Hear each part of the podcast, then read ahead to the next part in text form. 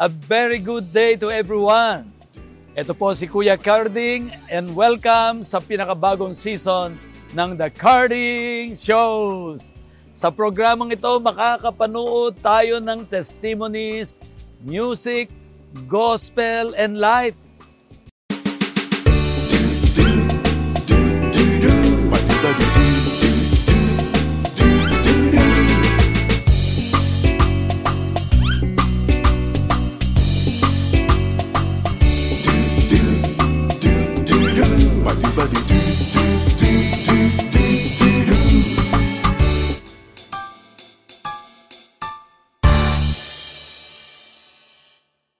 Well, ang ating pong bisita ngayon ay isang ah, former ah, businessman, poultry business owner, especially particularly duck racing. He also is a raw material supplier for Noni Juice. At syempre, siya po ay admin ng Jubilee Christian Academy dito po sa Lucena City. Siya po ang senior pastor ng Jubilee Ministries. Yes. Hindi na po natin patatagalin. Without much ado, let's welcome Pastor Reynaldo Chua. Yeah. Pastor Ray, kamusta na po kayo? Ah, mabuti naman na Bishop.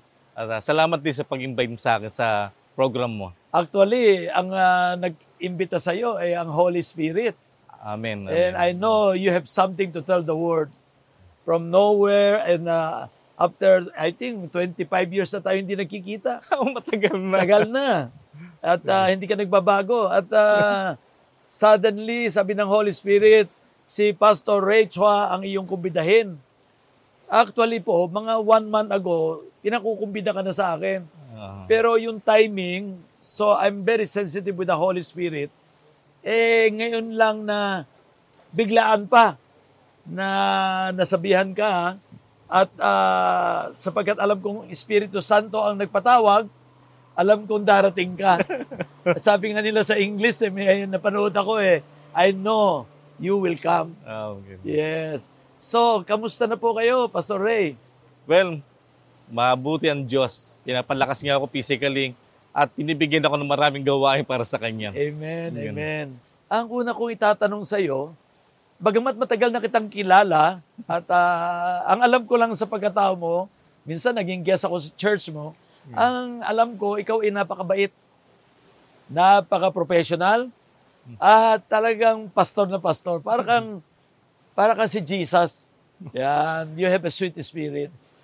At ah, siyempre, ang akin ah, unang tanong sa iyo eh, bagamat matagal na tayo magkasama, hindi ko po na itatanong sa iyo na paano ka na born again? Ikaw ba ay dating ah, ah, black sheep?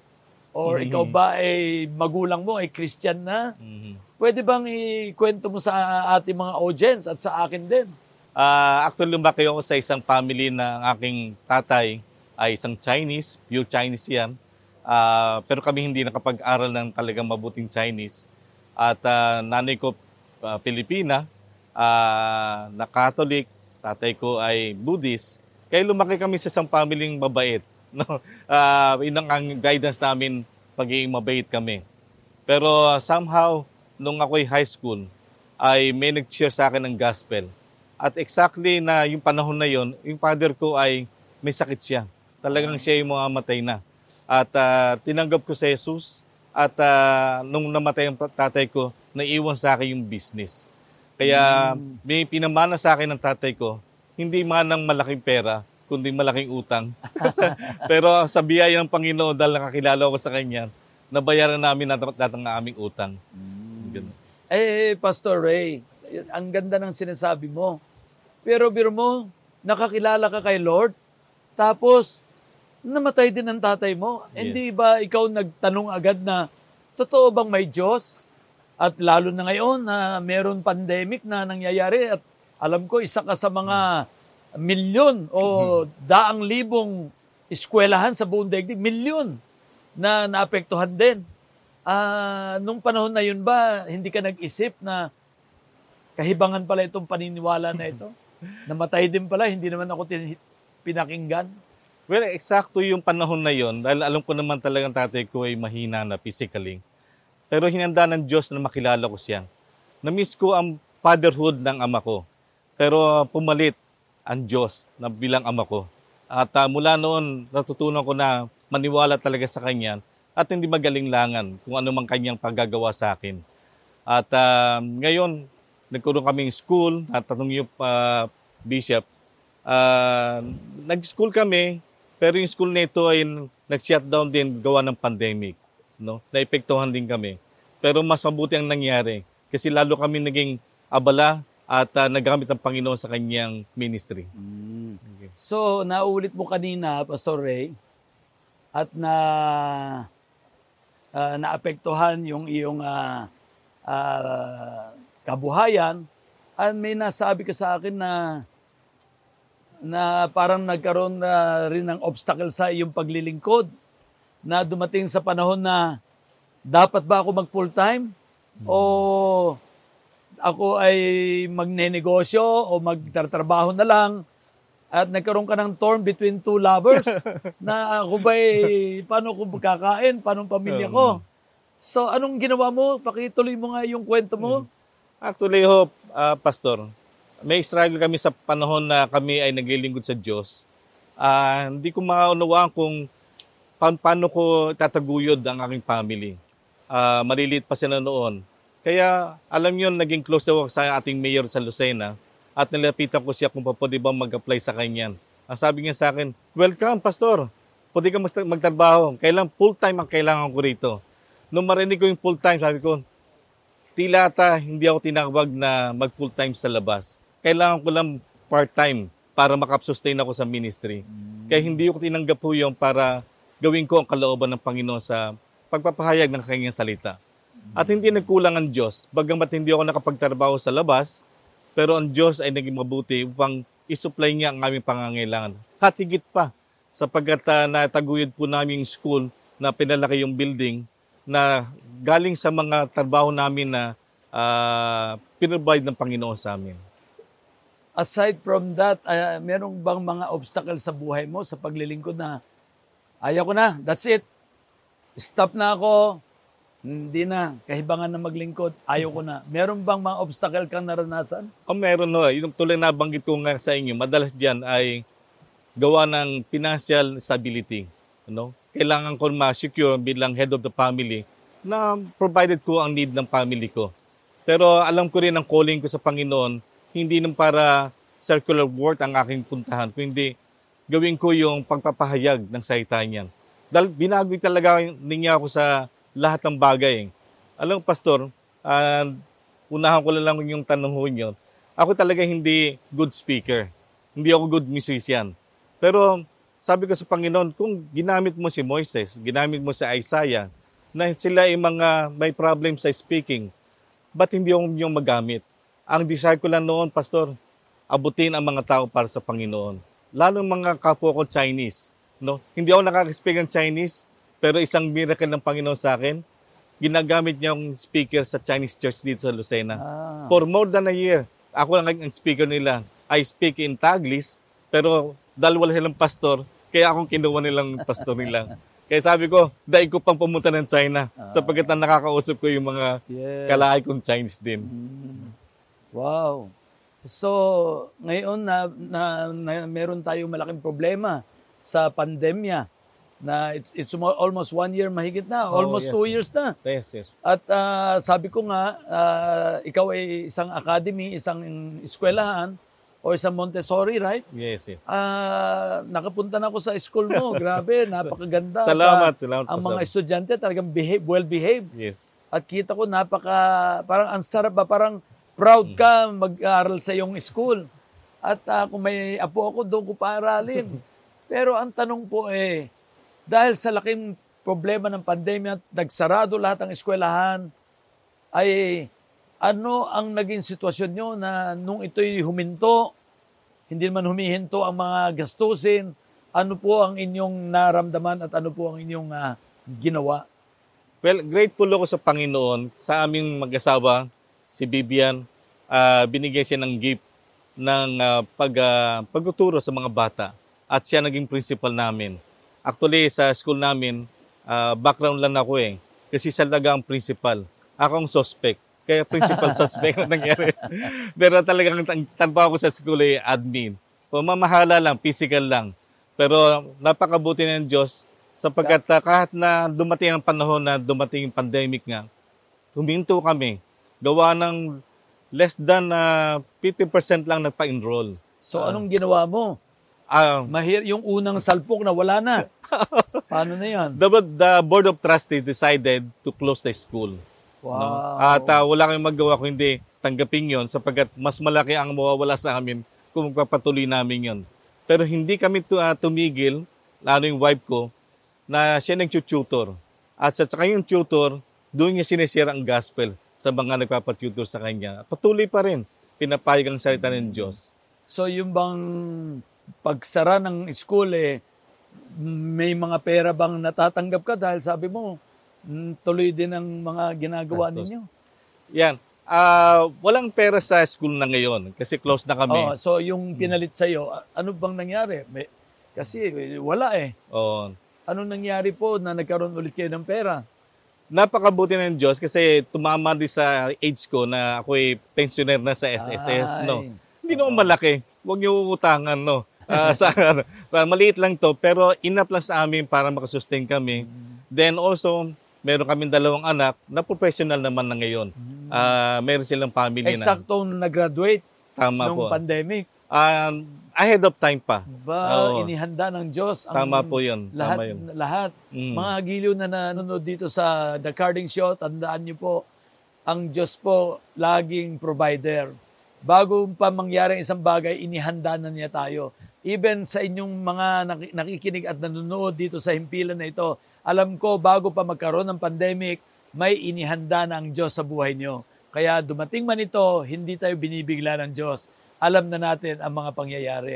So, Pastor ah, Ray, ah, bilis ng oras eh. So gusto ko lang tanungin sa iyo, ano naman ang success story mo na sa buong pagiging Kristiyano mo? Ano yung naging success? Ay, by the way pala, bago ko yung tanungin yung success story mo, ah nabalitaan ko eh, naging aktibo ka sa mga microfinance, Ah, sa yes. mga pulis, sa mga bagay-bagay. Pwede bang ah, pakikwento nga, ano ba yung ginagawa mo ngayon? So habang meron tayong mga kilalang microfinance office, ah, offices di sa Lucena and around Quezon Province. At sila ay naghahangad na magkaroon ng Bible studies. Ang ginawa ko, hinandle ko muna yung mga initial ah, meeting namin. Pero ngayon, hindi na ako nag-handle. Ang mga kasama ko sa church, sila ang aking sup- supervise at sila ang ah, nagmamahala na sa mga Bible study dito. Meron din kami sa mga PNP, ah, mga pulis, mga kaibigan natin dyan, na meron silang MBK. Program nila, My, Ki- ah, My Brother's Keeper. At isa ako sa mga ah, nag-volunteer para sila ituruan. Ay, oo. So, well, um, gusto ko namang itanong sa iyo, Pastor Ray, ano yung ah, tagumpay, katagumpayan mo sa pagiging Kristiyano mo? Ano yung pwede mong isigaw sa buong mundo? Ang nanonood ang buong mundo ngayon sa iyo? At lalo yung ating mga kababayan sa iba't ibang dako ng ah, daigdig ay nakikinig ngayon sa iyo. Ha? So, pwede bang i-challenge mo sila o ikwento mo na rin yung anong naging matagumpay sa buhay mo na pwede mong ipagsigawan sa daigdig at ano naman yung ah, pwede mong ihamon sa ating mga audience na meron din mga milyong-milyong eskwelahan na nagsarang kagaya mo na yung iba nga hindi nakayanan eh maring may, may nagbalak pang magpatiwakal ay pwede bang ihamunin mo sila, i-challenge mo sila na kung kaya mo, kaya din nila. Salamat ba, Pastor, sa iyo pong ah, panghuling mga question dito. Well, sa akin, pinaka ah, success ah, part of life, my life, is to show how great is our God. No, ginagamit niya ako kahit na sa simpleng paraan upang ipahayag ang kanyang salita.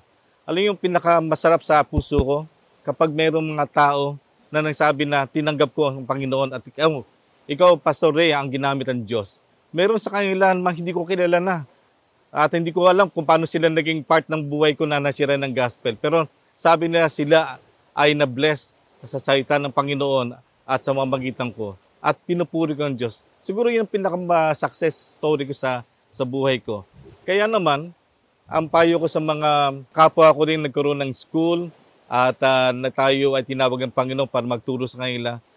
As long you have the burden, no, na itong school na ginag, uh, ginagamit mo ngayon, uh, pinagkikitaan nyo ngayon, ay ibalik mo sa Panginoon ang kapurihan. Gamitin mo ito na avenue na i-share ang gospel sa kanila. Sapagkat uh, ang pinakadakilang bagay sa mundong ito ay gamitin natin lahat ng mga bagay para pabalik sa Kanya. Kung kaya pa niyong balikan at uh, buksan muli ang school niyo para sa next school year, gawin niyo yun. At kung hindi naman, magpatuloy kayong maglingkod sa Panginoon sa anumang paraan. By the way, Pastor Ray, ang kinakausap niyo po yung mga Kristiyanong kagaya mo. Oh, yes. Ay marami po tayong audience ngayon, mga may eskwelahan pero hindi nila alam ano yung sinasabi mo. Kasi eh, hindi naman nila kilala si Kristo. Pwede bang uh, ipakilala mo at uh, i-pray mo sila ng one minute man lang. Yan. Patanggapin mo sila kung pwede lang para maintindihan natin na Yan. meron palang pag-asang naghihintay sa kanila. Yan. Para sa mga school na naepektuhan din ng pandemic at uh, talagang nahihirapan tayong anong gagawin natin ngayon? Alam niyo, hindi pa ito ang katapusan ng buhay natin. Ito ay transition lamang upang tayo ay uh, papatintignan ang ating buhay. Ang challenge ko sa inyo, ituloy lang school. Gawin niyo yung uh, bahagi ng ang calling niyo dito. Sapagkat uh, ito ay mga ring pagpakita ng Diyos sa inyo kung sino siya sa inyong buhay. Yung sinasabi kong si Jesus na nagbago ng buhay ko, ginamit ako at binigyan ako ng mga bagay na success sa aking buhay, ay itong si na ito, siya yung pumarito sa atin sa lupa. Siya yung nagkatawang tao. Siya yung nagbigay ng buhay para sa atin. Siya yung nagbigay ng assurance kapag tayo, ano man mangyari sa buhay sa lupang ito, tayo ay mayroong kaligtasan. Tayo pupunta sa langit. At yun ang pinakamahalagang uh, issue sa ating buhay dito. Paano tayo makakatiyak na tayo ay pupunta sa langit kapag tayo nung wala na. Ay yung kanilang problema ba ay masusolusyonan? Ay, ay, hindi pa daw sila pupunta sa langit. Well, kay Jesus, lahat may solusyon. Siya ang may-ari ng lahat ng bagay sa lupang ito. Pati buhay natin, pag-aari niya. Wala tayo para sa atin. Kung bibigyan natin ang buhay natin sa Kanya, tatanggapin tayo ng Panginoon at doon makikita natin ang solusyon. Uh, itong time na ito mahalaga. Tayo manalangin sa Kanya. Lumapit tayo sa Kanya No? Ibigay natin ang ating buhay para sa Panginoon. Nais kong bigyan kayo ng pagkakataon na sumunod sa aking maikling panalangin at tanggapin si Jesus sa inyong buhay. Tayo manalangin. Lord, tinatanggap ko na ako po ay nagkamali. Meron mga bahagi ng buhay ko ay nagkasala sa iyo, maring sa isip, sa salita o sa gawa. Lord, patawarin mo ako sa mga bagay na nagawa ko. Lord, thank you rin sa pagkakilala ko kay Jesus sa Jesus na namatay sa krus, sa Jesus na muling nabuhay, sa Jesus na muling babalik sa akin. Tinatanggap ko siya bilang Lord and my Savior. Thank you Lord sa salvation na binigay mo sa akin, sa pagbabago ng puso ko para makita ko ang kabutihan mo. At mula ngayong Panginoon, hayaan mo na maramdaman ko na si Jesus ang nagahari sa akin. And thank you Lord sa assurance ng salvation, sa assurance na Patuloy mo akong pagpapalain sa mga bagay na aking ginagawa sa mundong ito. In Jesus' name we pray. Amen. Yes, sa inyo po mga viewer na sumunod sa panalangin, I want to pray additional prayer for you. Ano man yan sitwasyon mo, may school ka man o wala, ano man yung problema mo, kasing laki man ng barko, nasa malaking dagat tayo dito sa Villa Elizabeth, at uh, kasing laki man ng barko, yan, daming barkong dumadaan. Ang problema mo, ang ating pong uh, Diyos na punong-puno ng awat, biyaya at pag-ibig ay kasing lawak ng dagat na ito. Kaya ito lang po, prayer po tayo. Just close your eyes. Lord, salamat po sa oras na ito. Pagpalain niyo ang bawat isa, anumang problema nila, anumang sitwasyon nila, anumang pangangailangan nila. Lord, sa oras na ito, Hallelujah! Sinagot mo na ang kanilang uh, panalangin at ang tinanggap nilang Kristo sa buhay nila, naggawa, gumawa ng himala sa buhay nila. Hindi lang ligtas sa langit, kundi pati dito sa lupa, at sa patuloy mo silang pagpapalain, nagsarado ba ng isang pintuan, nagbukas ka ng napakaraming bagong pintuan na malalaking pintuan ng kasaganahan, pagpapala at pagbiyaya. Thank you, Lord, in Jesus' name. Amen. God bless po. Congratulations.